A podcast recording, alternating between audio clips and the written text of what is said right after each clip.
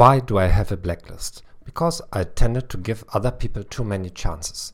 The consequence of this was that I invested too much time in people who did not deserve it and that I invested too little time in people who in fact did deserve it. How does it work? My blacklist is a table with three columns. The second is the motive for putting the person on. The third is an indicator of the intensity of how much I dislike the person from 1 to 10. I regularly update it. Who should be on your list?